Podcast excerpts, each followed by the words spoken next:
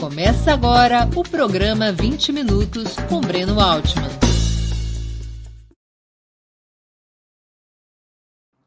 Bom dia. Hoje é 19 de dezembro de 2022. Estamos dando início a mais uma edição do programa 20 Minutos. A disputa sobre o papel do Estado certamente é uma das mais enraizadas na vida política, econômica e cultural do país. As correntes liberais carregam no núcleo principal de seu pensamento a ideia de redução do papel do espaço estatal ao mínimo necessário, em benefício da iniciativa privada e do mercado.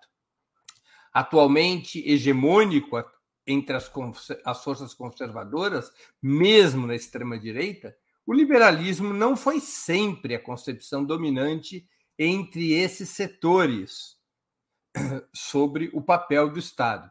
Na direita brasileira já teve muita influência abordagens mais estatistas, como ocorreu durante a ditadura militar. Na esquerda, a influência do pensamento liberal é bem menor. Normalmente, ainda que com matizes muito diferentes, nessa ala da sociedade e da política prevalece o raciocínio de que o espaço estatal ou público deve crescer até o máximo possível, restringindo a liberdade e o poder do mercado. Para os liberais mais puros, o Estado deveria se ater às funções básicas de segurança, defesa, arbitragem judicial, diplomacia e políticas de compensação social, garantindo que o capital privado possa dar as cartas na economia, na política e na cultura. Chamam isso de democracia. Para a esquerda mais enraizada no movimento socialista, democracia seria outra coisa. Democracia seria o Estado servir de instrumento para distribuir renda, riqueza e poder, bloqueando e repartindo, no limite expropriando a acumulação de capital, além de limitar ou vedar sua influência na política e na cultura. Entre um e outro polo, há muitos tons de cinza. Para conversarmos sobre essa polêmica, sobre o Estado, nosso convidado é o cientista político Miguel Lago. Ele é diretor executivo do Instituto de Estudos para Políticas de Saúde, o IEPS, e antes disso foi dirigente das organizações Meu Rio e Nossas. Escreveu os livros Linguagem da Destruição, A Crise da Democracia Brasileira e Do que Falamos quando falamos de populismo, ambos pelo selo da companhia pelo selo Companhia das Letras. Também lançou em 2022, pela editora Cobogó, A Construção de um Estado para o Século XXI, em coautoria com Francisco Gaetani. Bom dia, Miguel. Muito obrigado por aceitar nosso convite. Uma honra ter sua presença no 20 Minutos. Breno, muito obrigado. A honra é toda minha. Muito obrigado pelo convite. Um prazer estar aqui com você. Antes de iniciarmos as perguntas, eu queria anunciar que iremos presentear dois dos espectadores do 20 Minutos de hoje com exemplares devidamente autografados do livro A Construção de um Estado para o Século XXI, de Miguel Lago e Francisco Gaetani. Eu vou convidar a Laila, que é a produtora do 20 Minutos, para explicar os detalhes da promoção. Bom dia, Laila. Conte para a nossa audiência, por favor, quem poderá ganhar os brindes e como. Bom dia, pessoal. Todo mundo está acompanhando. Quem acompanha sempre a Opera Mundi já sabe. Nós temos uma ferramenta aqui no YouTube que é um botãozinho de cifra é, no chat ao vivo aqui da transmissão, no qual você pode fazer um super chat ou um super sticker é, através dessas ferramentas, dessa ferramenta no YouTube, vocês vão poder participar é, do sorteio que faremos no final do programa para receber a obra autografada pelo Miguel. Então tem que ser com super chat e super sticker, que é um botãozinho de, de cifra no chat ao vivo aqui do YouTube de Opera Mundi. Que estiver assistindo em outras redes, venha para cá, para o YouTube. E infelizmente, Pix, é, membro do canal, não vai contar, a gente não tem como controlar muito bem isso super chat e super sticker é o que vale para participar do sorteio. tá certo? No final do programa eu volto aqui para falar com vocês e a gente fazer a dinâmica. Beleza? Miki, Breno. Tá bem, Laila. Obrigado e até o final do programa. Então é isso. Contribuam com Superchat e Super Sticker. No final do programa, dois exemplares serão sorteados para a nossa audiência. Miguel, por que, que, continua a ser importante a discussão sobre o papel do Estado? Esse debate com o final da Guerra Fria não tinha sido concluído com a vitória da democracia liberal sobre o pensamento de esquerda? Eu, eu acho que ela, ela, teve claramente uma vitória durante 30 anos, mas agora é ela que está em crise, né? Claramente. E a extrema-direita uh, tem antiliberal, tem constituído uma plataforma política e eleitoral muito forte no mundo todo. Né? É um pouco como se a gente visse hoje em dia que uh, os maiores uh, desafiadores do liberalismo, como conceito político, econômico, etc., são uh, justamente a extrema-direita e não a, a, esquerda ou centro, que no passado talvez tenham sido também antiliberais ou, enfim, ou, alternativo, ou alternativos ao liberalismo. Acho que essa discussão do Estado é muito importante porque ela, ela, ela claramente o consenso que existiu durante 30 anos talvez tenha funcionado politicamente durante 30 anos, mas hoje em dia ele está em crise e é necessário rediscutir não só o papel do que seria um Estado democrático, mas também do que seria uma sociedade democrática. O único Estado possível do ponto de vista democrático, mesmo com distintas modelagens, seria o Estado liberal? Não, não acho que necessariamente seria. Acho que, inclusive, enfim, temos exemplos de estados que ah, funcionam bastante bem que não são. é, agora, não sei se eu gostaria de viver num estado que não respeita a liberdade um, ah, individual das pessoas, a liberdade de expressão das pessoas. Então, acho que isso tem, tem toda uma discussão de que tipo de Estado a gente gostaria de ter. acho que valores democráticos, valores de direitos humanos são valores fundamentais uh, que devem ser respeitados num, no que a gente entende como um Estado democrático. Você acha que a esquerda, depois de 1991, do colapso da União Soviética, a esquerda passou a abraçar uh, o Estado liberal como espaço democrático possível? Ou ainda há na esquerda um, algum projeto democrático de Estado que não seja o liberal? Olha, eu, eu, eu acho que a, a, as esquerdas europeias usaram como estratégia acho que você, a partir do, do, final da Segunda Guerra, existe um modelo de governança que se estabelece na Europa, sobretudo, em que uma direita democrata cristã, né, que é hegemônica, não era uma direita liberal que era hegemônica na Europa, isso é importante dizer, era uma direita democrata cristã, que hoje em dia praticamente desapareceu, e uma esquerda que também não era liberal, que era social-democrata, ambas começam a, a se disputar sempre para ver quem que governa melhor para os cidadãos. É, no fundo, como se o Estado tivesse virado um, um grande prestador de serviços é, e ah, aquele que garante ah, condições materiais objetivas melhores deveria ganhar as disputas. E eu acho que a partir dos anos esse modelo claramente entra ah, em crise com a, com a entrada em crise enfim, do modelo estatal daquele jeito, com aquele tipo de burocracia nos anos 70 e 80. As reformas um, liberais que vão acontecendo, sobretudo na Inglaterra, mas também nos Estados Unidos, enfim, em que você começa a ter uma visão de um Estado minimalista de Estado é, e começa a prosperar politicamente.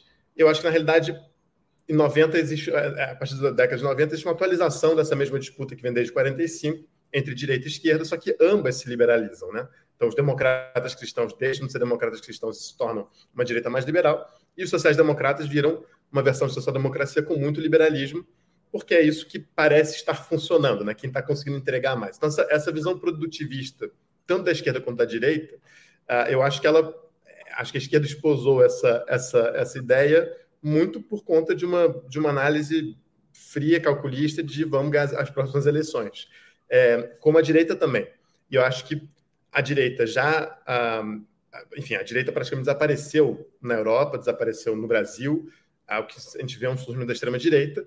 E a gente vê que a esquerda continua uma, uma muito muito nessa nesse debate, quer dizer, muito próxima ainda é, da de uma mentalidade dos anos 90 e com desafios localizados e sendo desafiada, uh, uh, dependendo de cada país, em relação a esse, esse paradigma de governança. O historiador Eric Hobsbawm ele chegava chegou a definir de uma maneira muito explícita de que ele considerava que a principal força que levaria, teria levado à confluência da direita democrata cristã dos mais diferentes países dos mais, e das mais diferentes formas, mas a confluência da direita eh, democrata cristã, da direita liberal e da social-democracia ao chamado Estado de bem-estar era uma força externa. Ou seja, que basicamente isso só foi possível por conta do pavor das burguesias europeias e que a União Soviética e o socialismo derrubassem os regimes democrático-burgueses ao sul da Europa, ou seja, da Europa Ocidental. E que, uma vez eliminada essa força externa, o, o sistema naturalmente se moveu para ir eliminando tanto as conquistas sociais dos trabalhadores do pós-guerra, quanto também limitando os elementos democráticos mais avançados que esses regimes tinham. Qual é a tua opinião sobre essa histórica afirmação do Hobbes? Ele chegou a dizer que ele não tinha certeza se os trabalhadores soviéticos iriam se arrepender do fim do socialismo, mas que ele tinha absoluta convicção de que os trabalhadores do mundo ocidental chorariam lágrimas por décadas por isso ter acontecido. Olha, eu acho que o, o tem acha essa teoria muito muito pertinente. Eu acho que e me lembra uma, enfim, algumas afirmações que o próprio nosso filósofo Paulo Arantes, é, da USP, já, já disse, né? Quer dizer, que no fundo, quer dizer, a classe trabalhadora no Ocidente, na Europa, na Europa Ocidental, ganha a Segunda Guerra Mundial e trocam, no fundo, a revolução pelo estado de bem-estar social. Né? Quer dizer, então, o estado de bem-estar social é quase como uma indenização da classe trabalhadora que morreu para derrotar o nazifascismo na Europa. E acho que isso, acho que ambas as, as teorias estão uh, fazem sentido. E, e, eu acho que quanto, enfim, política, na minha minha concepção de política não é uma concepção deliberativa de política. Eu entendo a política como conflito, conflito saudável, conflito que deve sempre ser uh, resolvido de maneira não violenta, ou pelo menos tentar ao máximo. Mas, mas, eu, mas a, a política é conflito e é natural que seja conflitiva, agônica, antagônica, etc. Mas um, o que eu acho que é uh, fundamental é que quanto menos antagonismo você tem na sociedade, quanto menos equilíbrio você tem uh, entre, entre grupos sociais diferentes, evidentemente uh, a, a, né, o pêndulo vai para o lado mais forte. E acho que isso a gente foi vendo com é, a, a, partir dos anos 70, sobretudo nos anos 80, na Europa, que realmente tem uma, uma, uma portanto, antes da, da queda da União Soviética, mas, mas você vê que claramente o pêndulo uh, vai para beneficiar uh, grupos sociais mais favorecidos. O Estado, Miguel, é uma forma de organização das relações sociais, de dominação da burocracia sobre a sociedade, para resumir muito resumidamente a concepção do célebre sociólogo Max Weber, ou seria fundamentalmente, abre aspas, um comitê para gerir os negócios da burguesia, como se referiu Karl Marx no Manifesto Comunista? Olha, eu acho que quando Karl Marx escreveu o Manifesto do Partido Comunista, eu acho que era bem isso. e acho que desde então evoluiu bastante. É, e evoluiu bastante também porque os movimentos sociais, o Estado não é totalmente uh, impermeável a movimentos sociais. Né? Então, acho que e as, e as, e as, disputas da sociedade. Eu tampouco acho que o Estado é exatamente uma, um espelho da, da, da nossa sociedade. Né? Eu acho que existe. Uh, eu não acho que eles sejam. que as disputas. Existe muita disputa corporativista no Estado, por exemplo. E aí eu acho que tem uma, um elemento importante que é trazer. Acho que os pensadores liberais dos anos 60 foram muito importantes para alertar, por exemplo, um certo mito do Estado weberiano como sendo um Estado que está, no fundo, trabalhando para a sociedade, que, no fundo, uh, você tem vários trabalhos sociológicos importantes, do, por exemplo, do Michel Crozier, que mostram, no fundo, que uh, as organizações, muitas vezes, funcionavam para beneficiar as próprias organizações. Né? E, e então, quer dizer, toda a lógica corporativista, uh, é, ela, ela se sobrepôs em muitos aspectos dentro do Estado. O que não significa que você tem que ter um Estado mínimo para evitar que essa lógica corporativista exista. Mas acho que essa crítica dos liberais, que dos anos 60, de toda essa corrente sociológica, foi importante justamente para a gente ver também que o Estado não é exatamente um representante da, a, da, da, da, da sociedade, que o próprio Estado também cria castas e grupos sociais privilegiados a partir é, da, sua, da sua própria máquina. Tem, uma pergunta de esclarecimento aqui de uma espectadora nossa que é interessante. A Ângela Brigato Esther, que ela contribuiu com o Superchat. Obrigado, Ângelo. Ângelo, não é? Ah, Ângela, é o Ângelo. Obrigado, Esther. Agradeço ao Ângelo pela contribuição. Qual o conceito de Estado liberal adotado aqui? O que é o Estado liberal? É difícil, hein, dizer. liberal pode dizer tanta coisa, né? É... Não, eu acho que a gente pode. Acho que a gente, a gente, a gente poderia ter uma concepção do Estado liberal como um Estado um, uh, que, que, é, que é um instrumento estatal de uma democracia liberal, né? Que acho que é o que a gente vive no mundo hoje em dia, no mundo ocidental todo, é como a gente vive. Talvez a gente falar de uma concepção, acho que em alguns momentos a gente, ah, tanto o Breno quanto eu, falamos de Estado liberal como uma, uma visão talvez ah, ideológica do liberalismo do que, que deveria ser o Estado. Né? Então, acho que isso, que acho que também tem milhões de correntes dentro do liberalismo e, e você é, você quer que o Estado, o liberalismo quer que o Estado se atenha às funções essenciais, mas a definição sobre quais são essas funções essenciais não existe consenso no liberalismo. Né? É, então você vai ter uh, diferenças muito grandes entre o que é a turma da escola de Chicago e outros liberais muito mais moderados, por exemplo, né? que estão mais próximos da social-democracia. É um espectro grande. Então, acho que tem, uma, tem, tem, tem definições diferentes do que seria um Estado liberal. Mas, basicamente, ele teria um marco é, institucional, a independência Sim. dos poderes, as teses de Montesquieu, para sintetizar, né? Isso. A independência dos poderes, processos eletivos regulares, liberdades de reunião, manifestação, expressão, ou aquilo que o marxismo, em certo momento, chamou de liberdades formais, porque não tem a ver com os direitos materiais das pessoas poderem exercer plenamente as liberdades. Miguel, os marxistas reivindicam, ou pelo menos boa parte dos marxistas, da mesma forma que foi indispensável para a consolidação e o desenvolvimento do capitalismo, que a burguesia derrubasse e substituísse o Estado monárquico, também seria necessário acabar, nos termos do marxismo, com o Estado burguês ou o Estado liberal de Montesquieu, para que uma nova ordem econômica e social, no caso do marxismo de caráter socialista, pudesse emergir. Você concorda com esse ponto de vista? Olha, eu, eu não concordo, mas eu não sou marxista, então talvez não, eu não tenha, não tenha lugar de fala para opinar sobre isso. Não, mas qual é o problema dessa tese? Eu acho que não essa tese. ser marxista para apontar o problema. eu acho que essa tese, ela. É, é, acho que essa tese ela, ela tem alguns problemas. Acho que, é, quer dizer, alguns problemas. Quer dizer, pelo menos eu tenho algumas discordâncias em relação a essa tese. Acho que tem argumentos muito bons que podem sustentar uh, esse tipo de lógica. Mas eu, eu acho que é, você está sempre. Quando você. Eu, eu acho que quando você pressupõe isso, de que existe uma destruição de um Estado burguês e que você, na sequência, vai criar uma sociedade utópica a partir desses, da destruição desse Estado burguês, você está tomando esse Estado simplesmente como um, uma variável é, neutra. É, e o Estado não é neutro. O Estado são. A, o, o, Estado, primeiro, que ele é múltiplo, ele não é um Estado. Né? Acho que aí tem todo um trabalho do.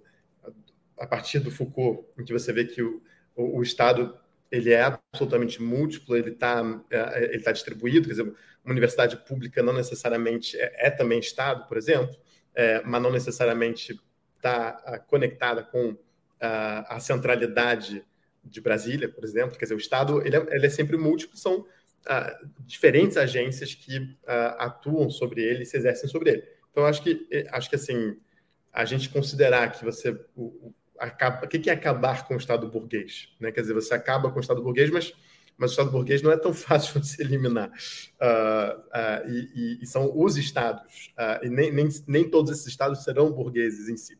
Então, acho que essas são as minhas grandes divergências. É você levar em consideração como se o Estado fosse um dado neutro, que é como, como certos liberais também tomam o mercado como uma variável neutra. O mercado não é uma variável neutra. O mercado são milhares de agentes múltiplos que têm interesses diferentes, muitas vezes eh, conflitivos, e que, portanto, não existe o mercado, mas os mercados, e eles se disputam e brigam entre si.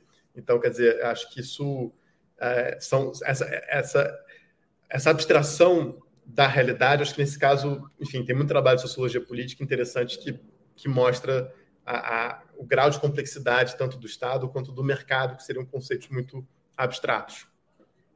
No livro A Construção de um Estado para o Século XXI, que é o livro que nós vamos sortear hoje, que é um livro muito importante, eu vou aqui fazer um pouco do marketing do livro, Obrigado. que assim, é um livro muito interessante porque ele tem dois aspectos. Primeiro, ele tem um aspecto didático, para quem quiser entender como funciona o Estado, sem linguajar técnico, sem números e gráficos. O livro não tem tabelas, não tem gráficos. Ele é um livro conceitual, muito simples de qualquer um que nem, mesmo que não esteja habituado com os termos, compreender o funcionamento do Estado. É muito importante do ponto de vista didático. E também é um livro audacioso, porque ele propõe certas, certos caminhos para a construção do Estado do século XXI. Então, eh, esse é o livro que nós vamos sortear entre quem contribuir com o Superchat e Super Sticker. Mas retomando a pergunta, Miguel, neste livro, A Construção de um Estado pelo Século XXI, você analisa, junto com o Francisco Gaetani, você analisa o Estado brasileiro e propõe novos caminhos, aparentemente a partir de reformas internas ao atual sistema institucional. Você não propõe trocar esse Estado por um outro Estado. Você propõe um conjunto de mudanças internas nesse sistema institucional. Você acha que os problemas, você, os problemas que você enxerga no Estado brasileiro, são principalmente derivados de interesses grupais, erros e desvios que levaram a ideias fora do lugar? Ou seriam essencialmente sintomas de um Estado que teria sido extremamente útil e funcional, portanto, eficaz para o desenvolvimento capitalista brasileiro com todas as suas possíveis aberrações? Olha, acho que, Breno, assim, acho que a maneira como eu entendo, não sou historiador, mas a maneira que eu leio a nossa história é de que o Estado brasileiro foi absolutamente fundamental para o desenvolvimento do capitalismo aqui. Se não fosse a Revolução de 30, se não fosse o governo, o, o governo Vargas em todas as suas facetas, como ditador, como líder populista, como uh, governante de democracia indireta, é, é, é, em todas as facetas, foi absolutamente fundamental para o desenvolvimento uh, da indústria brasileira, para a substituição de importações. Quer dizer, não haveria um capitalismo. Uh, o Brasil era muito. se você compara Brasil e Argentina, né, a Argentina era muito mais desenvolvida do que o Brasil nos anos 20. É, é, o Brasil era um país monocultor de café, era uma, era uma, era uma gigante Guatemala, o Brasil. O Brasil né? era um exportador de sobremesa, né? Foi do açúcar, foi do açúcar para o cacau, do cacau para o café. E é, era, é um exportador de sobremesa, é uma coisa gravíssima isso. A, a, a gente é um exportador de, do prato principal, né? Carne, trigo. Melhorou. Melhorou. Mas, enfim, mas acho que acho que as decisões, não apenas de incentivo à política econômica, mas também decisões na esfera das relações internacionais. Acho que o Itamaraty, por exemplo, contribuiu uh, para o alinhamento estratégico com os Estados Unidos, contribuiu para o desenvolvimento do capitalismo no Brasil. Enfim, uma série de elementos foram fundamentais para que o Brasil, uh, se a gente fosse depender apenas da, dos nossos empreendedores uh, nos anos 20 e 30, o Brasil teria certamente continuado sendo um grande latifúndio. Então, acho que existe uma, é, um papel determinante do Estado, pelo menos em algum momento da nossa história, é, que foi é, de, de, de contribuir para esse desenvolvimento do capitalismo. E ao, ao, essa obsessão, talvez, das nossas elites governantes em, com o progresso econômico do Brasil, fez também com que você uh, apostasse muitas vezes num, num progresso que era totalmente excludente, como foi o caso da ditadura militar brasileira, que, que o Brasil cresceu extraordinariamente, mas sem beneficiar a população. Né? Quer dizer, cresceu em cima, aumentando profundamente as desigualdades em relação ao período democrático de 46 a 64, em que a gente tinha uma sociedade desigual, porém muito mais igualitária do que depois a ditadura nos deixou, quando nos devolveu, largando uh, uh, o Estado brasileiro. Toma, a gente não sabe mais o que fazer, toma de volta para vocês civis se virem aí com, esse, com essa inflação monstruosa, com esse país totalmente é, destroçado. Então, eu acho que o, é, acho que o Estado brasileiro teve um papel fundamental no, no desenvolvimento do capitalismo. Mas eu, mas eu acho que, e, e nesse sentido, a, a gente até fala um pouco disso no livro. Quando a gente fala da, das reformas, o, objetivo do livro, como você disse, Breno, e eu fico muito feliz que tenha gostado, era justamente de tentar tornar um assunto que é administração pública, o Francisco Gaetani, que é o autor principal do livro, é um dos maiores gestores públicos uh, da história do nosso país, quer dizer, alguém que uh, dirigiu formação de outros gestores, que foi secretário executivo de uma série de ministérios. Então, quer dizer, no bom sentido do termo, é um grande burocrata, mas o burocrata no sentido positivo, não no sentido de né, o que, que deveria ser. No sentido, a... retomar o início da entrevista, é, no sentido weberiano. No sentido weberiano, exatamente. Então, quer dizer, e, e foi uma honra poder é, colaborar com o Francisco nessa, nesse, nesse livro. Mas a ideia é justamente falar sobre administração pública. Então, a gente não entrou em questões mais profundas de dimensão social, dentro das quais é, o Estado e a administração pública se inserem. A gente estava realmente olhando a administração pública de maneira um pouco mais isolada da, de uma discussão mais ampla um, é, social ou política. Então, tem um elemento de tentar imaginar, porque eu acho que existem várias maneiras de a gente abordar os problemas de natureza de políticas públicas no Brasil. A gente tem maneiras de abordar uh, do ponto de vista do desequilíbrio de forças entre os atores políticos e grupos sociais que existem no Brasil. Então, a gente, como é que a gente consegue ter uh, uma sociedade que é mais democrática, portanto, em que digamos que o conflito se dá de maneira mais equilibrada entre as diferentes classes sociais, entre os diferentes, uh, entre os diferentes grupos sociais, não necessariamente só as classes sociais. Por outro lado, existe também muita, uh, digamos, é, muita capacidade de melhorar as políticas públicas também ajustando pequenas, pequenos detalhes das políticas públicas que são parte de certas engenharias e de certas ativações. Então, a gente, a gente só olhar para a disputa social de grupos sociais, ela é fundamental, ela é importantíssima, é, não adianta você fazer boas políticas públicas que só favorecem um grupo social. É, mas, gente, mas, também não basta, a gente precisa também ter a capacidade de fazer boas políticas públicas, entregar políticas públicas boas, porque também, senão, a gente também perde os grupos sociais. Então, acho que um Estado democrático é um Estado que, é, primeiro, ele está ele, ele tá permeado uh, por uma sociedade democrática, ele trabalha para incentivar uma sociedade democrática, é, então, uma sociedade democrática que tem liberdade de culto religioso, isso significa o quê? Significa que uma igreja não pode ser dona de um canal de televisão, é, porque isso é injusto com as outras igrejas. Como é que as outras igrejas vão poder é, competir por, é, pelo, pelo, por corações e mentes quando você tem um superpoder, como a Igreja Universal do Reino de Deus, que tem um canal de televisão e que fica tocando os cultos deles o tempo todo? Né? É, então, assim, uma, uma um Estado, demo, um, estado de, um Estado democrático trabalha para uma sociedade democrática, precisa olhar para todos esses, esses elementos. É, se a gente, grupos sociais possam disputar livremente, a gente tem que evitar ao máximo que exista ah, uma cooptação do aparelho estatal por certos grupos sociais. É, mas isso nenhum governo no Brasil vai ser capaz de fazer, eu tenho certeza. Né? É, Fernando Henrique, ah, né, quer dizer, durante o Fernando Henrique, eles prosperaram, durante o governo Lula prosperaram, o governo Dilma também, agora com o Bolsonaro eles controlavam o governo e vão continuar controlando. E, e, e, e, quando voltar um governo de direita, será um governo terrivelmente evangélico, né, como nas palavras do Bolsonaro. Então, eu, eu acho que isso é um, é um elemento importante. Né? A maior ameaça à liberdade religiosa hoje em dia no Brasil é feita por algumas igrejas neopentecostais, é promovido ativamente. Né? Na minha cidade, eles convertem os traficantes, os traficantes vão lá e fecham os terreiros.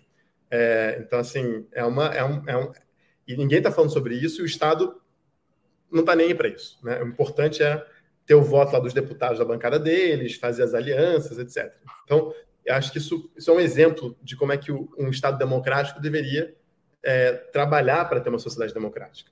Mas eu acho que também tem todo um elemento que aí a discussão do, do livro com, com o Francisco é está mais focada realmente numa agenda de, de reformas mais, um, mais sobre o funcionamento mesmo da administração pública. para lembrar essa questão religiosa, que muitas pessoas dão como quase como um fatalismo essa, esse crescimento e essa influência dos grupos evangélicos.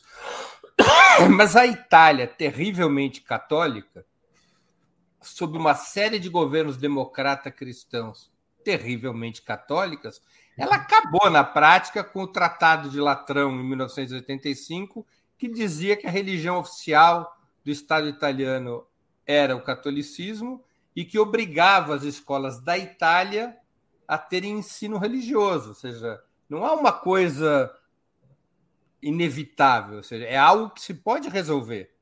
Sim, eu concordo. Eu concordo. Não, não tem nenhum problema você ter um presidente evangélico, católico, religioso. Não, é, não era nesse sentido que eu queria dizer. Eu quero dizer apenas que existe uma. As religiões disputam entre si, isso é natural. Uhum. É, e, e, agora, você, quando você permite que uma das religiões use uh, o Estado, como a Igreja Católica sempre usou o Estado italiano, mas como as igrejas neopentecostais têm usado a, a, as políticas públicas e o aparato estatal no Brasil nos últimos anos, e não é, e não é do governo Bolsonaro, vem de muito antes do governo Bolsonaro, só se intensificou é, no governo Bolsonaro, eu acho que isso você começa a ter é, uma disputa em que você não pode mais exercer certos tipos uh, de religião ou, ou, de práticas espirituais, porque justamente você tem uma força que, que é absolutamente voraz. Hum. Acho que precisaria de um novo marco regulatório para o Estado laico? Eu acho que sim. Acho que essa discussão. É, eu não sou um especialista na questão, mas acho que é fundamental a gente ter uma discussão sobre o Estado laico no Brasil e de combate a fundamentalismo religioso porque hum, existe fundamentalismo religioso em todas as religiões. É, não, é, não é apenas na, entre, entre, os evangélicos. Acho que os evangélicos estão mais salientes agora, mas eles são, e são mais fortes nesse momento do que os fundamentalistas católicos, que são aquele pessoal que, faz, que fica rezando missa de costas. Mas eles, o, ah. por enquanto, eles, esse é o, é o maior problema deles nesse momento. Mas eles, se ficarem muito, muito mais poderosos, também poderão virar um problema. Basta ver outros estados no mundo, né? E há coisas até piores que os evangélicos. Muito piores, muito piores. Não, o que está acontecendo na Índia, por exemplo, de perseguição religiosa dos muçulmanos é inacreditável. Quer dizer, o Estado é... de Israel, né? Exatamente. Mas aí eu acho que. Estado teocrático. Que aí vai além da questão religiosa. Aí, aí, vai além da questão religiosa, né? Vai além da questão religiosa, é. mas se transformou num Estado teocrático. É, impressionante. É, uma pergunta que tem um pouco a ver com as perguntas do início da nossa conversa. As reformas e mudanças que você propõe no livro, junto com Francisco Gaetani, colocariam o Estado brasileiro mais próximo das concepções liberais ou das concepções, vamos assim dizer em termos genéricos, das concepções socialistas? Ah, eu, eu acho que teria um pouco dos dois. é, a, eu, eu acho que não. Enfim, eu, eu entendo como liberalismo social. Claro que. Vamos lá, acho que. Eu não acho que os instrumentos de gestão. Eu acho que não existe neutralidade em nada. Então, não acho que os instrumentos de gestão de um Estado são neutros, per se. Uhum. Mas eu acho que não teve nenhuma reflexão no Francisco nem em mim de que tipo de Estado, do ponto, quer dizer, que, que tipo de políticas públicas nós queremos. É, ou que tipo de sociedade nós queremos. Se é uma sociedade mais liberal, se é uma sociedade mais socialista. Eu acho que houve uma discussão mais de que quais são elementos fundamentais que a gente precisa consertar no Estado brasileiro é, para que a gente consiga oferecer o um mínimo de qualidade de vida para os cidadãos brasileiros. Acho que é, é, é, anterior a essa questão. Agora, claro, acho que talvez dos instrumentos que a gente está propondo, é possível que alguns sejam vistos de, venham mais de uma reflexão uh, do que, que os liberais entendem como uh, ferramentas de gestão e outras, talvez, uh, com uma matriz um pouco mais socialista. Mas nesse caso, a gente foi muito pragmático. A gente não. As pessoas assim, o que, que, é o mínimo que tem que ser feito agora para retomar, digamos assim, para a gente conseguir ter uma máquina que seja minimamente funcional para os próximos governos. Porque, do jeito que está, vai ser muito difícil operacionalizar políticas públicas no Brasil. É, o nosso Estado ele é muito pouco profissionalizado no Brasil. Você profissionalizou muito bem as áreas de gestão, as áreas de planejamento, a área judiciária, muito, até excessivamente profissionalizado, é, com salários uh, muito confortáveis, uma estabilidade muito confortável, e outros ministérios que são ministérios finalísticos importantíssimos, como educação, saúde e desenvolvimento social, são muito pouco profissionalizados. Né? Não é à toa que um governo Bolsonaro consegue fazer o que fez com o Ministério da Saúde. É claro, e olha que houve resistência no Ministério da Saúde, mas você não tem carreiras suficientes dentro do Ministério da Saúde para poder resistir a um governo de extrema-direita que chega e quer destruir tudo, ou a uma corporação do Estado, como foi o Exército Brasileiro, que chega lá e quer alocar os seus membros em todas as funções ordenadoras de despesa. Né? Então, assim, a compra de remédio. Principalmente aquelas bem pagas, né? É, exatamente. exatamente. Então, então, acho que existe uma. Isso, por exemplo, é uma coisa que é, é, é muito pouco compreensível. A gente teve 13 anos de governo do PT e você não foi construído carreiras para desses três ministérios, que foram ministérios que o Partido dos Trabalhadores claramente priorizou como políticas. Né? É, a, política social, a política social, a política de saúde e a política de educação foram políticas é, importantes e que tiveram atenção do Partido dos Trabalhadores, mas não, mas não, não se beneficiaram, digamos assim, de uma reforma do Estado, entre aspas, uh, como outros ministérios durante os próprios governos petistas se beneficiaram, como são as carreiras do Judiciário, por exemplo, que aí você é, Ministério Público, tudo ia, Polícia Federal. Então, houve, né, no Ministério da Justiça, houve muito trabalho de reforma do Estado, entre aspas, e, e não houve em outros ministérios que teriam sido super importantes esse tempo. Inclusive, quando a gente pensa em diversidade na máquina pública, né, as reformas que Fernando fizeram foram muito importantes para você profissionalizar a parte de gestão e planejamento dos ministérios. Né? Então, você começa a ter gestores qualificados é, que podem, enfim, trabalhar nisso. Eu acho que você tem uma, uma, uma evolução também, uma, uma, continuidade no fundo do governo Lula, ainda que tenha acabado, não, tinha mais o Ministério da Administração, ficou dentro do planejamento, etc., mas você teve também uma continuidade a, a, de, um, de uma profissionalização da máquina estatal brasileira. Mas são três governos brasileiros que pensaram na história do Brasil em profissionalização. Foi o Getúlio, o Fernando Henrique e o Lula. É, foi isso, né, em toda a nossa história. Né? Então, é, o, Estado brasileiro está muito longe de ser um Estado weberiano, liberal ou socialista. está longe dos três. ele, por enquanto, é um Estado ainda bem patrimonialista e, e, e, e muito, e muito ineficaz, né, do ponto de vista da muito corporativista. Então, assim, eu acho que é importante a gente, acho que é importante que esse próximo governo olhe com carinho para essa questão. E eu acho, inclusive, que seria o caso, a gente, é uma das defesas que a gente faz, criar um Ministério da Administração da Gestão Pública que é, o que está previsto, né? Dividir o é. planejamento entre planejamento orçamentário e gestão pública. Pois é, pois é. É muito importante a gente voltar a olhar para isso. Porque seria fundamental ter essas carreiras dentro do Estado. Acho que elas são mais fundamentais do que outras, inclusive. Né? Um dos maiores problemas que você vê no SUS é essa gestão. Você tem. É isso eu queria pegar o SUS, que eu sei que é um, um elemento que você estuda detalhadamente, e no livro você o trata, inclusive colocando em questão o federalismo basicamente, o SUS ele teria uma contradição, se eu bem entendi do livro.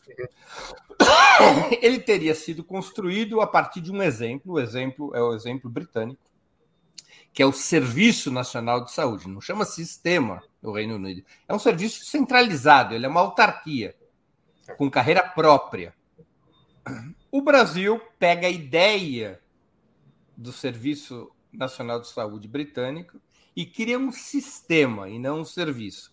Um sistema que não é gerido como uma autarquia, que é uma espécie de guarda-chuva. O governo federal cuida do SUS, mas quem aplica os modelos são os estados e municípios. Quando isso foi aprovado na Constituinte, isso interessava a prefeitos e governadores, porque recebiam mais recursos e podiam entregar mais para ter mais votos, e também interessou a iniciativa privada, que percebeu nesse sistema um lugar ao sol para os planos privados de saúde, para os hospitais privados, coisa que o sistema britânico praticamente anula, porque ele adquire uma tal qualidade, uma tal capacidade de financiamento que a iniciativa privada na medicina, na saúde no Reino Unido, em especial no auge do sistema, era pequena, era quase que uma saúde privada para a alta elite do país a, praticamente toda a população se tratava no Serviço Nacional de Saúde britânico, isso vale também para outros países da Europa, para não falar propriamente das experiências socialistas. É, você trata com. Fiz aqui esse resumo para a nossa audiência acompanhar a conversa. Especialmente a parte da audiência. Excelente resumo, excelente, excelente resumo. Então, aí nós temos um problema é, essencial. Eu vou pegar o exemplo da saúde, mas provavelmente vale para a educação, vale para outras outros elementos. O federalismo, do ponto de vista da gestão pública, faz bem ao país? Ou para poder construir serviços públicos realmente universais e eficazes, o Brasil teria que reduzir o federalismo e centralizar o Estado? Olha, Breno, eu, eu achava que o federalismo fazia mais mal do que bem para as políticas públicas brasileiras. Depois do governo Bolsonaro, muita coisa mudou na minha cabeça desde então. É, eu, durante muito tempo, achava que os estados eram absolutamente inúteis no Brasil. Era uma complexidade que você criava, administrativo, um gasto administrativo, que você deveria ter um governo central forte e municípios muito fortes e você tem que redesenhar os municípios, porque os municípios não correspondem à realidade das vidas das pessoas. Né? É, o município do Rio de Janeiro atende a uma série de municípios que são dormitórios, é que não tem atividade econômica, não tem políticas públicas lá, tudo é referenciado no município do Rio de Janeiro. Então você não faz sentido você ter essa divisão entre Rio e Mesquita, né? Quer dizer, Mesquita deveria ser Rio de Janeiro, enfim, ou você redesenhar esse tipo de coisa. Criar regiões metropolitanas criar regiões metropolitanas, pelo menos, né, como é no Peru, por exemplo, que você tem várias prefeituras pequenininhas em Lima, então, no fundo, viram as, que seriam as subprefeituras nossas, são prefeituras lá eleitas, mas você tem uma governança metropolitana que olha para Lima metropolitana, por exemplo. Isso é um desenho interessante. Mas esse problema de desenho metropolitano é um problema no mundo todo, não é só o Brasil. Mas eu achava, eu, eu, eu defendia coincidência, achava que coisa boba essa coisa dos estados. Os estados sempre são momentos regressivos na história do Brasil, quando você tem momentos né, a República Oligárquica, uh, né, você tem essa, essa coisa que é querer copiar os Estados Unidos, sendo que a gente tem uma tradição que é totalmente ibérica, não é norte-americana, enfim. Eu, eu achava. Eu, mas aí, quando veio o Bolsonaro, quando veio a pandemia, eu dei graças a Deus a gente ter governos estaduais que pudessem é, se contrapor ao governo federal. Então, acho que, é, em tempos de normalidade democrática, eu acho que, num mundo ideal e abstrato, eu talvez não tivesse os estados, ou talvez eu simplificaria muito é, essa gestão uh, que se faz. Mas, é, depois do governo Bolsonaro, eu sou um fervoroso defensor dos estados brasileiros por uma questão de equilíbrio político. é, mas, enfim. Então, acho que o federalismo ele, ele, tá, ele, ele é muito mal desenhado. É, o federalismo e a distribuição de competências políticas públicas é muito mal desenhado no Brasil. Então, assim, você tem um excessivo, uma excessiva municipalização das políticas públicas, que poderia fazer sentido se a gente não tivesse 5 mil municípios, né? se os municípios fossem mais bem desenhados. Porque se eu tenho 5.500 municípios e eu preciso prover, pra, dizer, o município é responsável por prover educação, saúde, saneamento básico, eu vou ter, precisar ter, imagina, eu vou precisar ter secretários em todas essas áreas e eu não vou conseguir ter 5.500 secretários, quer dizer, 15 mil secretários é, competentes com essa formação para gerir todos esses estados. Não faz sentido ter necessariamente um secretário de saúde num município pequeno. É, eu posso consorciar ele com outros municípios. Né? Eu posso ter um hospital de referência naquela região toda, que serve a vários municípios. Né? Então, assim, a gestão das políticas públicas, ela, ela segue um outro desenho que não é o nosso desenho administrativo. Quer dizer, o, o que seria o desenho ótimo da organização dessas gestões de saúde. A, a saúde, para pegar o ficar no exemplo da saúde, a saúde, o Ministério da Saúde divide o Brasil em regiões de saúde, né, em que você pensa justamente por características demográficas, por características de mobilidade, por características populacionais de maneira geral e epidemiológicas, você define o que, que seriam as regiões de saúde, as micro-regiões, as macro-regiões. Não tem nada a ver com o nosso desenho administrativo. Né? Então, você, você, ah, o ideal é que você tivesse um. É, você fosse pensar toda a estrutura de serviço a partir desse desenho. Então, tá assim, se a gente fosse fazer uma cópia exata do NHS, talvez o SUS devesse ser uma autarquia totalmente independente, é, com funcionários de carreira, e que está tá organizado de maneira é, com as regiões de saúde, a partir das regiões de saúde, que não necessariamente vão ser as regiões de educação, que não necessariamente vão ser as regiões de saneamento básico ou de outras, uh, de outras áreas. Mas, é, agora, quando você também cria uma autarquia, é muito positivo em termos de resistência à extrema-direita, mas também a, o controle popular e social de autarquias ele é mais complexo também. Então, É, é, Ele é obrigatoriamente mais complexo? Não, não, não é. Eu, eu acho que o NHS, por exemplo, tem é um sistema bem interessante. Ele é muito, ele é muito complexo no desenho de governança dele, mas talvez o sistema mais, um dos mais participativos do mundo de saúde, muito mais do que o nosso, inclusive, é o NHS. É, então, então, não necessariamente é, você tem maneiras de você conseguir permear a burocracia ah, com as lutas sociais e que elas consigam justamente é, ter incidência sobre a burocracia também, não apenas necessariamente sobre governos. Né? Então, ah, né, não seria uma má ideia você ter um. Para retomar a ideia do Banco Central independente, você ter um SUS independente. Não necessariamente seria uma má ideia. Ou a transformação do sistema em um serviço, em uma autarquia. Tem Exatamente. quem defenda isso na área da saúde, né? O, tem, tem. O, tem. o, o sanitarista Gastão Wagner, que foi secretário executivo do Ministério da Saúde, ele defende isso claramente, que se Sim. cria um sistema, um serviço autárquico e tire dos Sim. estados e municípios a gestão da saúde. É. Não, do ponto de vista da, do ponto de vista unicamente pensando na produção de saúde, certamente seria melhor.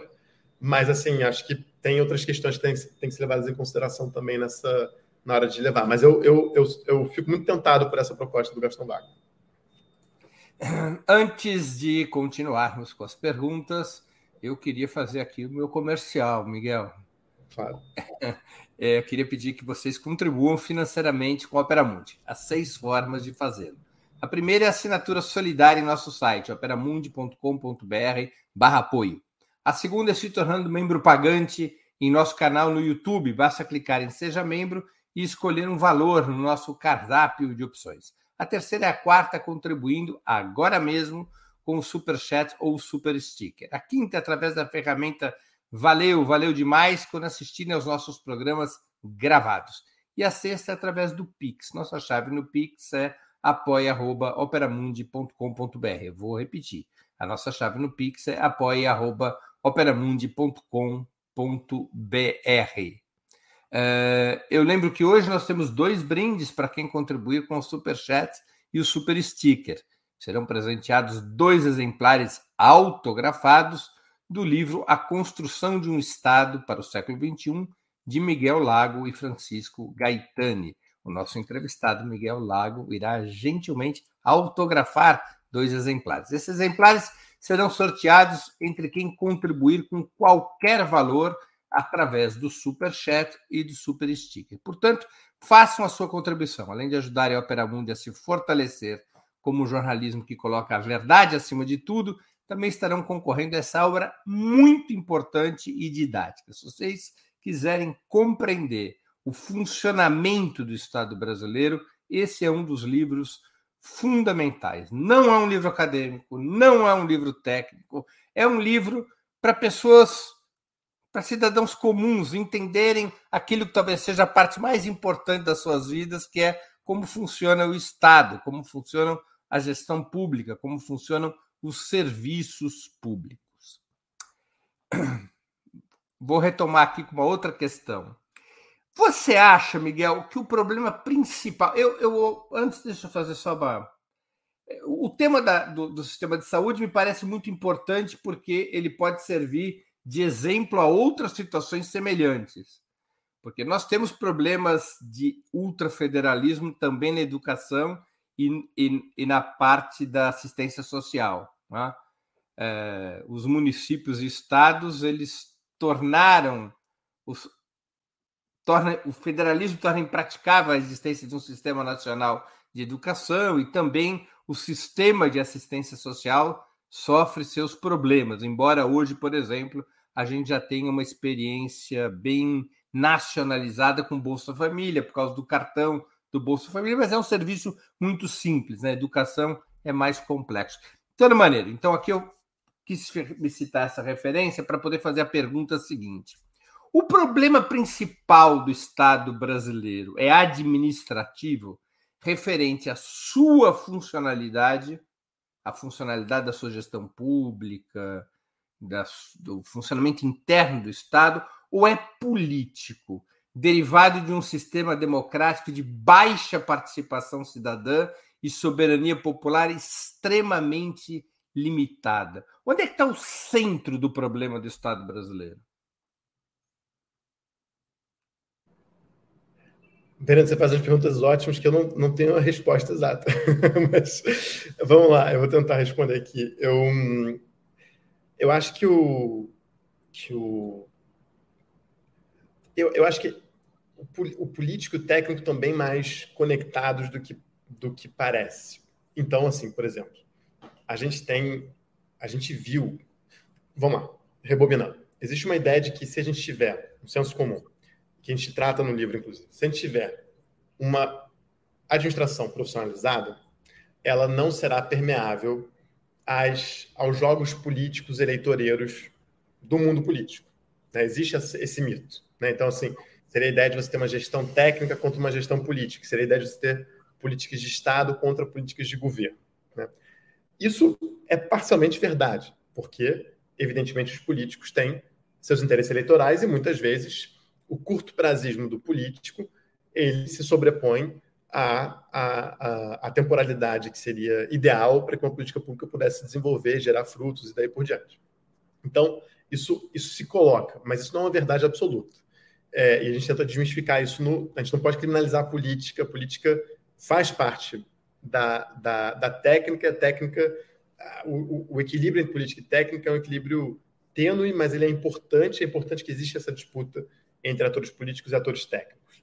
Né? É, isso tem um livro do, do Pedro Abramovay e da Gabriela Lota que mostra muito bem isso, como é que esse equilíbrio se dá e como é que esse equilíbrio pode ser benéfico para a sociedade brasileira em termos de políticas inclusivas e verdadeiras. Exatamente, é esse mesmo.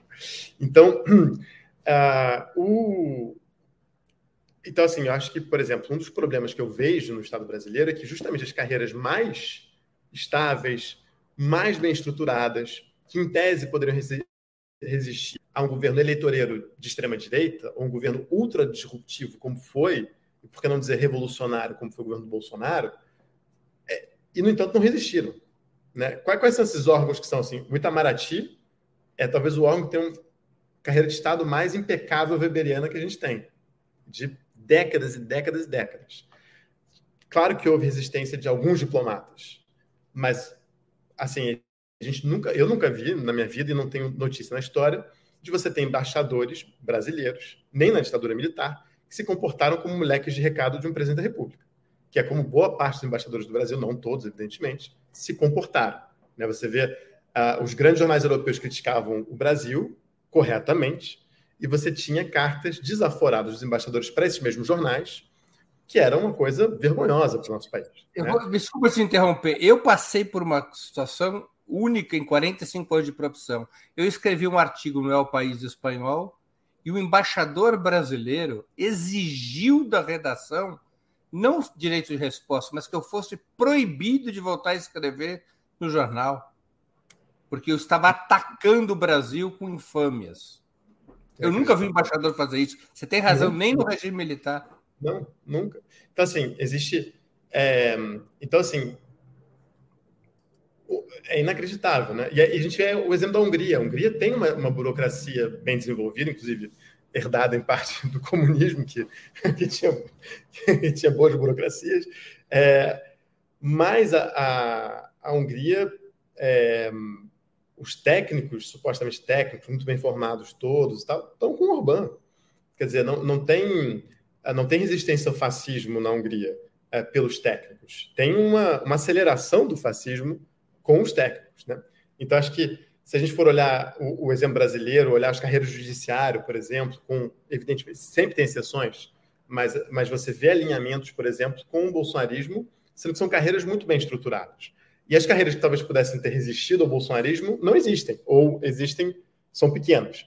Né? É, é claro que houve resistência a, ao bolsonarismo na INS, a, a, na Anvisa, a, no IBAMA, então, assim, as autarquias, e agências reguladoras conseguiram resistir com seus profissionais e seus quadros de carreira ao bolsonarismo, por exemplo. Mas outros ministérios muito mais antigos e muito mais bem estruturados não resistiram, ao contrário. Né? Sem falar nas Forças Armadas, que eu não vou nem entrar nesse mérito, mas que são carreiras também muito bem estruturadas e que, bom, aí, mas aí, aí é outra história, não é só o bolsonarismo, aí vem, vem de. A cada 10 anos eles, eles, eles saem da, das quatro linhas nossa história. Então é isso.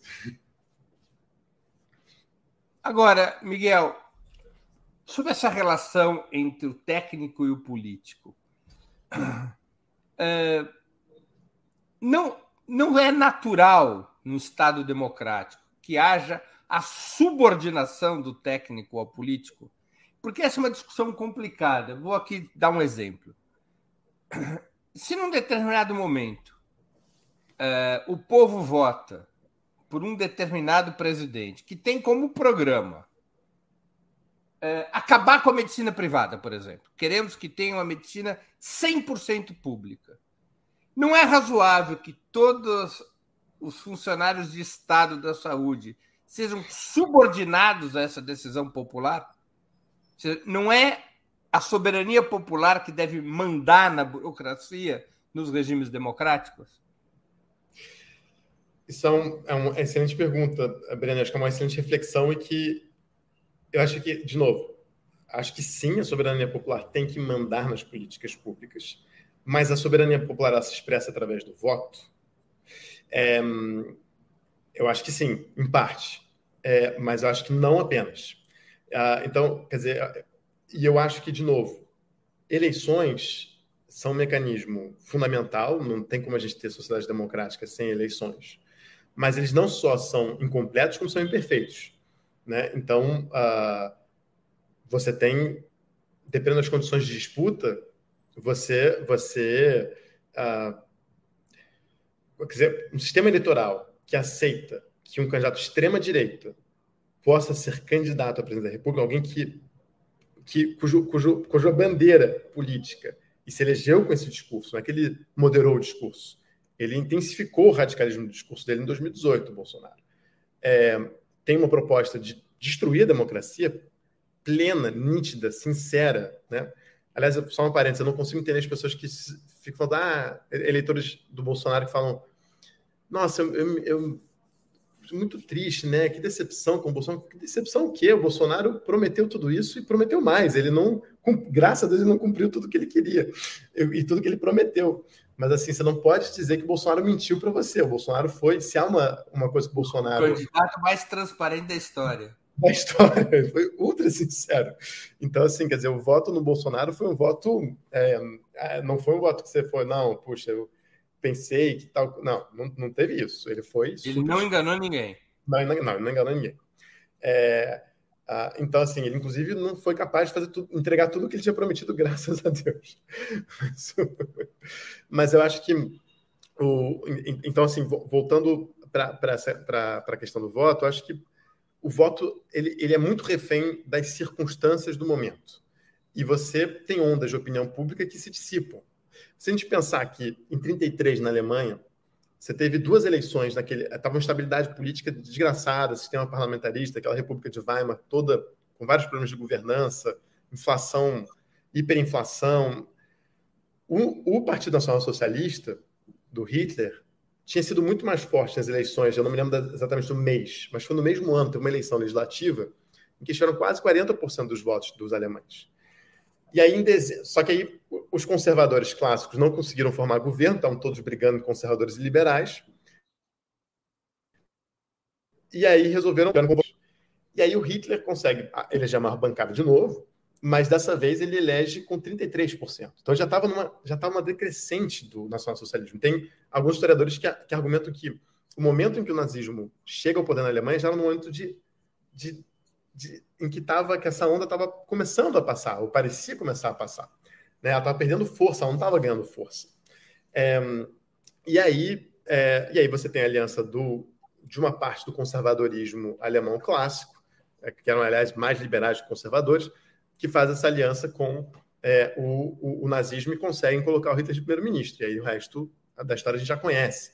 Então, acho que as eleições elas capturam a eleição do Bolsonaro acho que é um excelente exemplo. Houve um houve um momento de é claro que tiraram o candidato favorito da disputa no início do ano mas ainda assim é, eu não sei teve um momento tão foi tão forte o movimento bolsonarista naquela naquela eleição de 2018 que eu não sei se mesmo que o Lula tivesse concorrendo se teria se o, se o Lula teria ganho do Bolsonaro. Eu acho que é possível que o Bolsonaro tivesse ganho porque tinha um, um era um momento de opinião pública que talvez tivesse passado quatro meses depois, mas em que o Bolsonaro, de repente, foi, apareceu.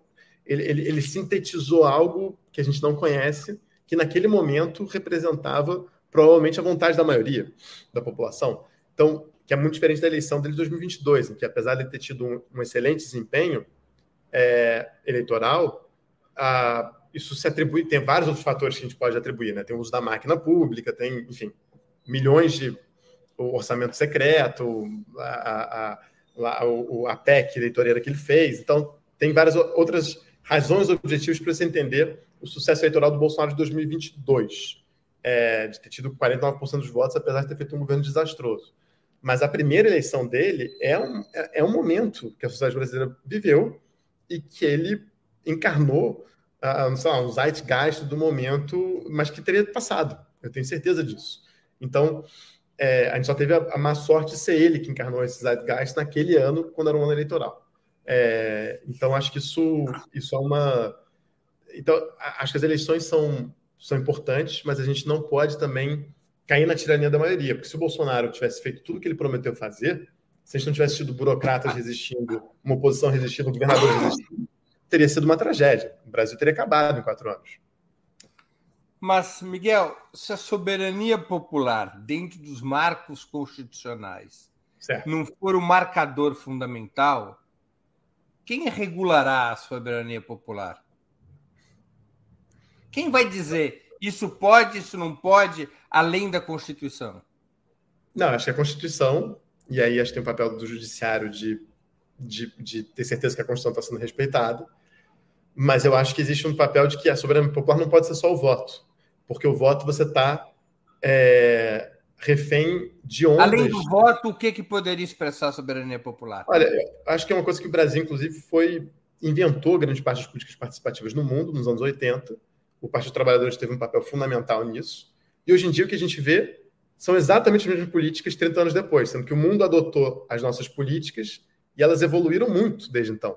É, então, assim, o Brasil hoje em dia é muito menos participativo do que ele era uh, no, no, nos anos 80, é, no final dos anos 80, pelo menos, nos anos 90 e, e, e no início dos anos 2000, e não tem tido, uh, tem toda uma agenda de participação cidadã nas decisões do Estado é, que não estão sendo devidamente aprofundadas. A gente continua muito numa lógica dos conselhos, das conferências, que são importantes e tiveram um papel muito importante historicamente, mas a gente tem tido muito, e foram importantes também para resistir ao bolsonarismo mas a gente pode ir além disso. Né? Eu acho que o orçamento participativo, por exemplo, é uma ferramenta extraordinária. Quer dizer, como é que você consegue. E aí, como é que você consegue democratizar para valer o orçamento participativo, por exemplo?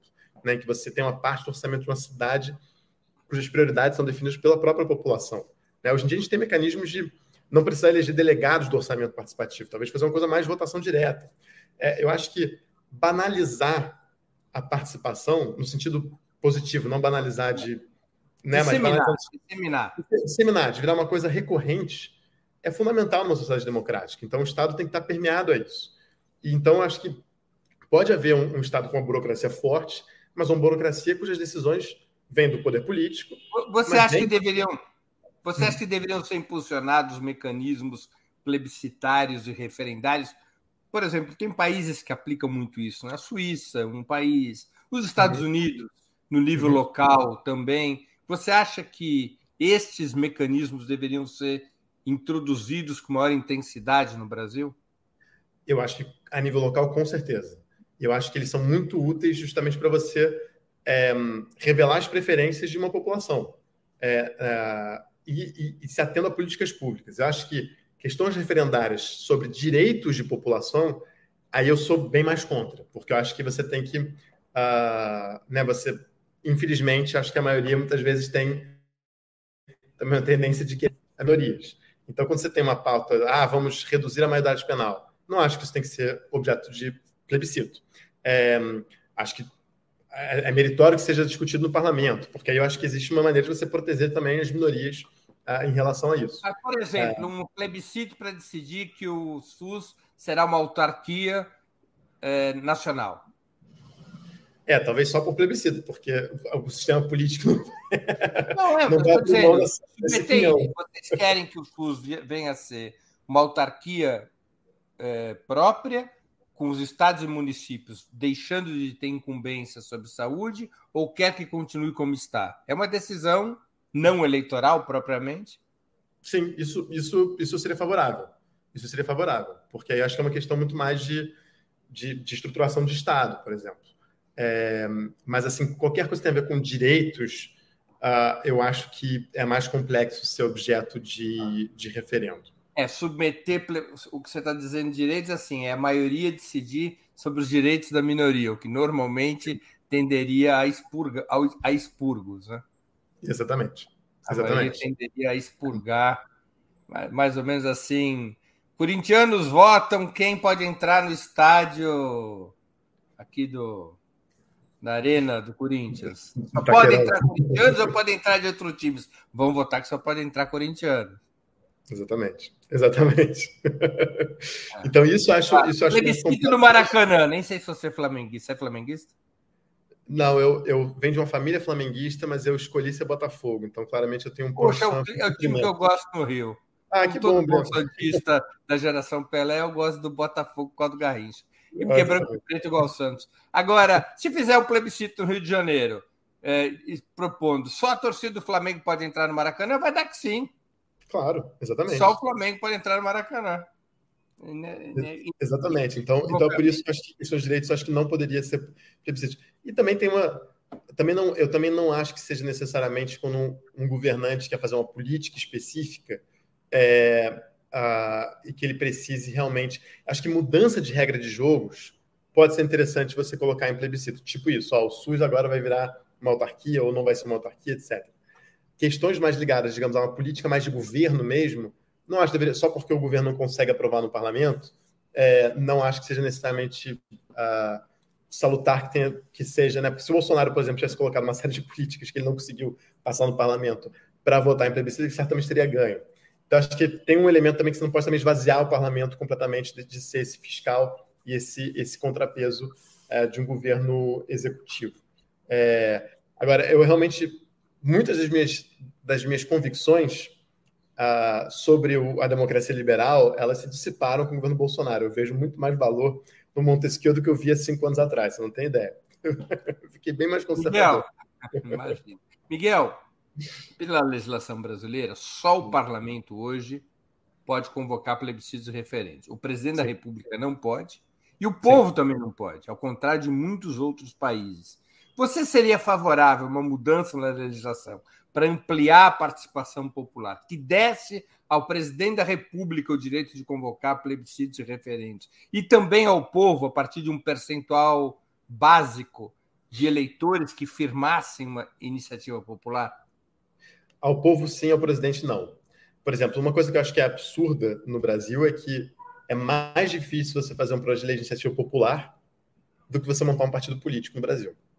É, então, você precisa, para fazer um projeto de lei de iniciativa popular, você precisa de um milhão e meio de assinaturas lavradas em cartório. Você tem um mínimo em nove estados, aí você tem um, um que você tem que ter de eleitor, e é um milhão e meio de eleitores, né, não é nem de pessoas. E aí, é, e para partido político, se eu não me engano, é 750 mil, quer dizer, é metade. Então é mais fácil. 500 mil. 500, puxa, pior, pior ainda. Então é mais fácil. Você, de novo, é o Estado beneficiando corporações internas, nesse caso, corporações partidárias, você montar um partido político e não a cidadania, podendo trazer projetos de lei de iniciativa popular que deveriam obrigatoriamente ser apreciados pelo parlamento. Então, acho que, da mesma maneira que você tem um, um, um, uma PLIP, né, projeto de lei de iniciativa popular, você deveria ter também, por que não, projeto de lei de iniciativa de plebiscito que venha da população também. Agora, o presidente, acho que não porque acho que ah, eu, enfim, escrevi um livro sobre populismo e eu vejo várias vantagens e, e do populismo em relação à democratização de uma sociedade. É, então, não tem uma visão, digamos, nem, nem liberal nem marxista do populismo, que os liberais e marxistas olham para o populismo como sendo um inimigo a ser derrotado. Né? Os liberais o populismo é aquela coisa obscurantista, os marxistas acham que é, ah, no fundo, uma maneira de você a, a, uma, uma contra-revolução conservadora. Eu não vejo com nenhum dos dois olhares o populismo. Mas eu acho que a gente tem que evitar uh, certas, certos fortalecimentos indevidos de lideranças populistas, por melhor que elas sejam. É, então, acho que uh, uma coisa é você ter comunicação direta com a população, um governante querer todo dia ter um, um, um café com o presidente ou, ou, ou, a live do Bolsonaro toda semana dele na, na quinta-feira. Isso acho até saudável que o presidente se coloque, né, esteja discutindo com seus eleitores, sua, população, etc. Outra coisa é você ter essa iniciativa de poder simplesmente pular o parlamento o tempo todo. Isso acho que é, eu entendo que certas vezes tem a vontade que o parlamento é um, uma instituição extremamente complicada, extremamente conservadora, etc. Mas eu acho que uh, é, é, é, salutar você não ter esse fortalecimento excessivo do executivo. A França, por exemplo, o, o, o De Gaulle, que foi uma grande liderança populista, que foi muito importante para a França, mas o De Gaulle acho que fez muito mal nesse sentido para a vida democrática do país, porque ele governava por plebiscito o tempo todo. Ele não conseguia aprovar uma coisa no parlamento, jogava no plebiscito. Então, assim, é, uh, por mais que fossem políticas eventualmente importantes para a França, mas é, uh, eu, eu, acho que isso é importante você ter. É, o, os três poderes fazem sentido, existem por alguma razão, e, e, e nesse sentido, acho que uh, por, uma, por um bom equilíbrio de disputa de forças políticas, faz sentido que o presidente, com todo o poder que ele tem, não possa colocar a plebiscito. Agora, é um absurdo a população não poder pedir um plebiscito, porque vindo do Congresso nunca virá. Você não acha que há um desequilíbrio é, institucional no país? O Brasil tem o regime presidencialista se comparado com os Estados Unidos, ou mesmo com outros países da América Latina, é o presidencialismo mais fraco da região. O poder do parlamento é absurdamente alto no Brasil. Esse desequilíbrio não tinha que ser corrigido para que o Estado pudesse ser reformado? Com certeza, com certeza. Você tem que poder ter maioria no parlamento. O que não quer dizer que você possa governar indiscriminadamente e, e fazer terra arrasada. Mas é, é, é completamente é, é, absurdo você pensar que é, no, no, melhor cenário dos governos petistas, o Lula elegeu, o PT elegeu 20% da Câmara, como o Bolsonaro elegeu 20% da Câmara agora com o parlamento. É inacreditável que governos com tanta força e tração eleitoral só consigam eleger 20% do parlamento. Isso acho que tem uma reforma partidária uh, enorme a ser repensada. Eu acho que é fundamental repensar a lógica eleitoral mesmo. Acho que o voto proporcional tem várias vantagens, mas tem várias desvantagens que, que você, com voto proporcional, fica muito difícil você conseguir criar um parlamento e fortalecer as estruturas partidárias. É, então, acho que vale a pena olhar, por exemplo, o modelo alemão de um voto distrital misto, em que você tem algo de proporcionalidade para você conseguir ter é, Partido Verde, a extrema esquerda e extrema direita dentro do, do parlamento, porque são. Né, não pode ser aquela coisa do voto distrital puro, como é na Inglaterra ou na França, em que você não tinha, basicamente, só tinha basicamente dois, três partidos no, no parlamento, é, é sendo que né, a extrema-direita na França consistentemente ganha 20% dos votos sempre, há 30 anos. E eles elegem, quatro deputados, oito deputados, né? Então, assim, não, não é representativo do que a sociedade francesa quer. Ou nenhum, depende das eleições. Até as últimas é. eleições não elegeram nenhum. É. Pois é. Então, assim, quer dizer, quando. É, então, assim, isso, isso é uma isso, isso é um problema grave. O voto distrital puro eu acho muito ruim, porque você acaba com. É, você nunca vai eleger minorias políticas, né? É, você vai sempre fortalecer os dois, três partidos da situação. Agora, eu acho que também não dá para a gente ter um sistema proporcional com 30 partidos, não é funcional, não tem como governar um, um país desse jeito, porque aí você fica nas, na mão desses Eduardo Cunhas, desses, desses Liras, essa coisa horrorosa que é o nosso Congresso, né? Entra o chamado presidencialismo de coalizão. Exatamente.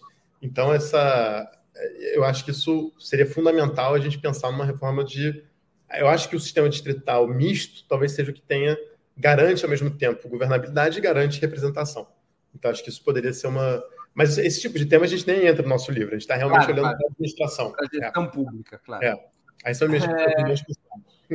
Tenho aqui uma questão, duas questões dos nossos espectadores, a gente já está caminhando para o final, pessoal. Então agora é a hora daquelas últimas contribuições de Super Chat, Super Sticker, para participar do sorteio do livro do qual é, o Miguel é coautor, A Construção de um Estado para o Século XXI.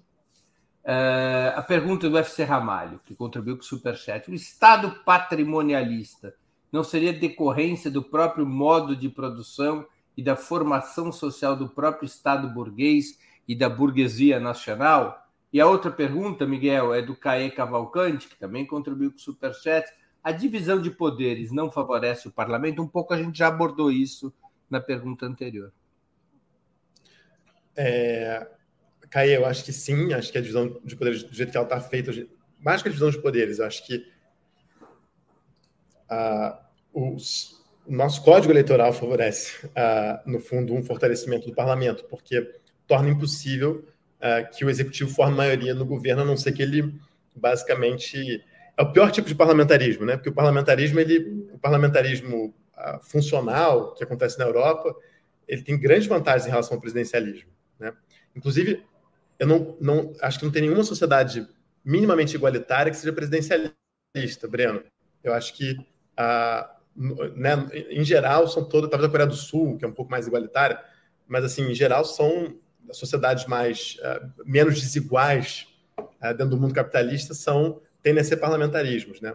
É, os Estados Unidos é uma aberração de desigualdades, a América Latina também. É, então, assim, acho que o, o, Mas você acha que isso tem a ver com o presidencialismo? Do, do, do... Não, eu não acho que tem, acho que tem como ter um presidencialismo muito mais funcional, como outros países da América Latina são, inclusive. Diga, é... você faz uma, um vínculo direto entre desigualdade social e presidencialismo? Não, não, não acho, eu não acho. Eu não, não faço essa, essa, essa correlação, não, mas eu acho curioso que sociedades desiguais, é, é, quer dizer, que não tenha sociedades mais, menos desiguais com o presidencialismo. Não conheço, né? São sempre. Acho que tem a ver com a influência dos Estados Unidos mais do que outra coisa.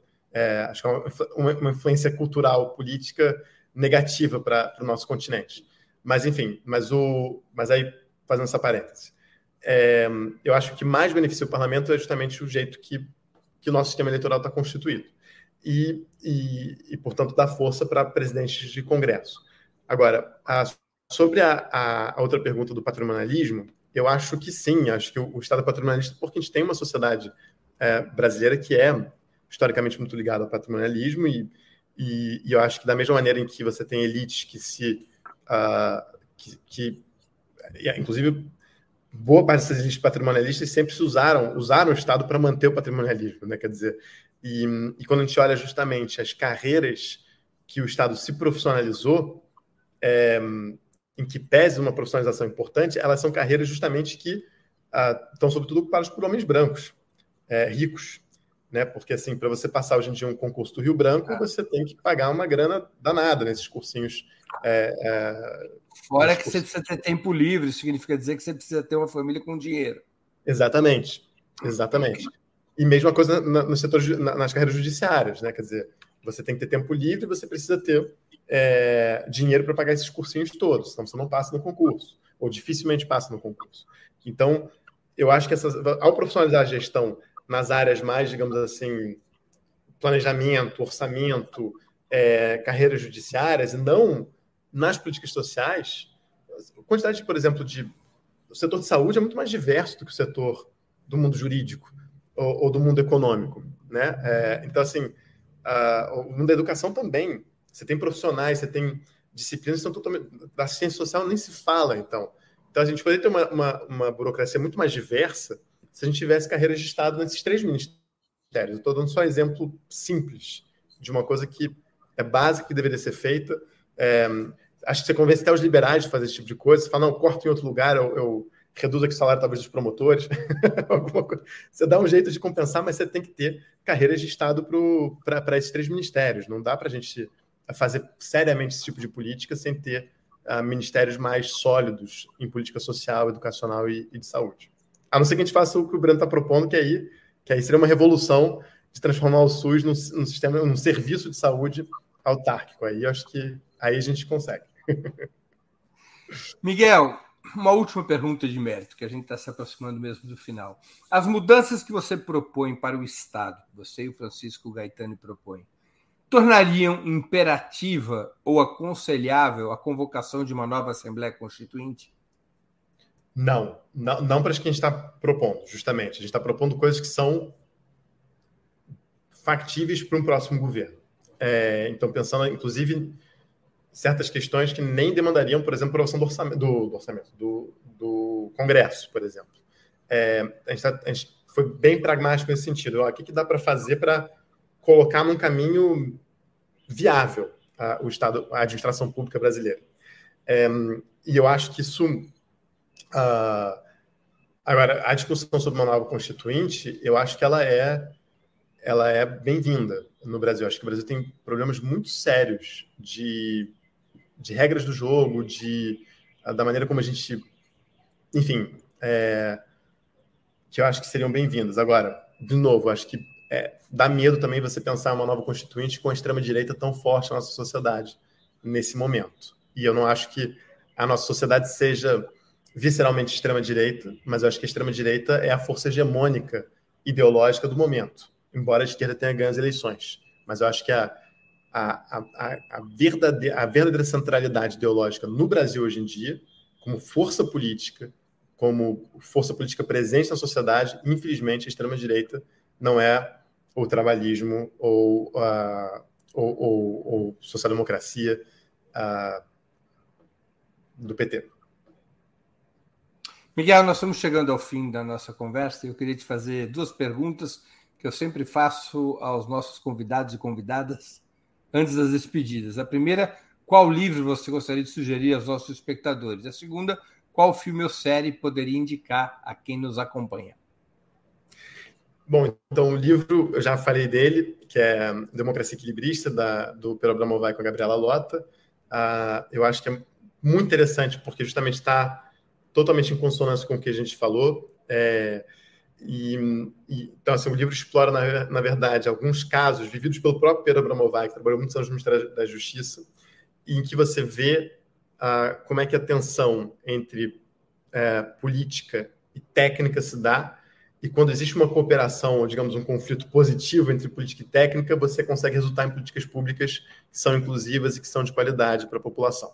E como também o contrário, quando a política é, abafa a técnica e faz, no fundo, políticas eleitoreiras que não têm grande resultado para a população, e também quando os técnicos abafam a política, criminalizando a política e fazendo, portanto, é, regredindo democraticamente uh, fazendo o Estado brasileiro regredir democraticamente. Acho que a gente assistiu muito isso a partir de 2014, é, em que você tem, uh, né, sobretudo, os órgãos de controle que são bem-vindos e que foram fortalecidos nas administrações petistas, e era importante que se fortalecesse esses órgãos de controle, mas claramente o corporativismo dos órgãos de controle é, fez com que os órgãos de controle não, limitar, não se respeitassem os limites uh, das suas próprias funções e atacaram completamente os, os gestores públicos, o mundo político, de maneira totalmente desenfreada.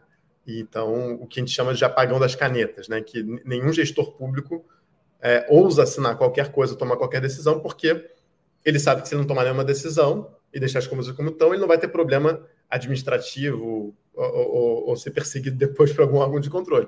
E se ele tomar, mesmo que não tenha nenhum problema, é, é possível que seja. Então, o medo paralisa o gestor público e a gente fica nesse marasmo de que ninguém faz nada que é produto de uma lei da época do Fernando Henrique, né, que determina a responsabilização individual do gestor. É, isso é, uma, isso é uma coisa que deveria ser muito. Eu entendo que tenha sido feito naquela época, eu entendo os motivos de você fazer naquela época esse tipo de legislação, mas claramente isso é um problema. Inclusive, inclusive muita gente trabalhando no Fernando Henrique foi vitimizada por essa, por essa lei, injustamente. Então, acho que isso é, é, é importante rever isso, porque essa responsabilização pessoal é, ela é, ela é complicada, né? Você não tem. Porque, porque no fundo, pensa o seguinte, na saúde, por exemplo, você pode ser, você pode ser processado, qualquer secretário de saúde pode ser processado por qualquer coisa que falte na saúde, porque a saúde você tem um mandato do Estado, ele é absolutamente saúde universal, gratuita e integral. Então, se está faltando alguma coisa, uh, né, está faltando um leito, está faltando algum remédio, o secretário de saúde pode ser, pode ser processado na física. Quem vai querer ser secretário de saúde nessas circunstâncias? Gente que já não, que não tem muita preocupação em. em não, eu, eu conheço secretários de saúde que saíram do governo tendo que responder por 30, 40 processos. Eu acho que eu não conheço nenhum que não tenha nesse, nesse caso. Então, aí você. Isso cria um incentivo, no fundo, para quem tem outros interesses, interesses escusos, ocupar essas secretarias. Porque, bom, já, já né, né? Se, se, não roubando ou não, ou não agindo de maneira incorreta, você já sofre 40 processos, o incentivo é justamente para você fazer a coisa errada. Então, acho que isso, esse livro é muito bom porque ele traz, ele, ele traz esse, é, é, é, essas análises são bem interessantes. E o filme, eu acho que seria justamente quando, quando falta o ar, que é um filme uh, novo, é um documentário, documentário muito bonito, é, muito envolvente, que mostra, no fundo, o incrível trabalho é, dos profissionais de saúde durante a pandemia de Covid-19 e o quanto que a gente deve a eles, é, porque ah, e aí que a gente vê a importância de uma burocracia ah, e, e, da existência do Estado, porque é nessas horas que, que você vê que todo esse investimento ah, faz sentido e, e, e, traz evidentemente efeitos positivos para a sociedade. Então acho é um filme da, da Helena Peta, da Ana Peta, é, que é um belíssimo filme se não me engano, vai estrear agora, eu vim pré-estreia, vai estrear agora em fevereiro, agora nos cinemas. Muito bem. Antes de encerrarmos, eu queria pedir que a Laila, produtora do 20 Minutos, se junte a nós e faça o sorteio para sabermos quem serão os vencedores da promoção de hoje, que eu finalizo nesse exato momento. Laila, quem receberá os exemplares do livro Construção de um Estado para o século XXI, de Miguel Lago e Francisco Gaetani, devidamente autografado. Legal, pessoal. Agradecemos aí todos que contribuíram. É, aqui está a nossa telinha do sorteio com os nomes de todo mundo. Encerrado agora, não, não adianta contribuir mais, só se quiser incentivar o jornalismo de Opera Mundi, independente do livro. É, então, vamos sortear dois nomes, os dois exemplares serão sorteados. É, vou fazer aqui o sorteio. 3, 2, 1. Opa! Rodolfo Denk Neto e Regina Kopke foram os vencedores aqui da nossa promoção hoje. Bem bacana.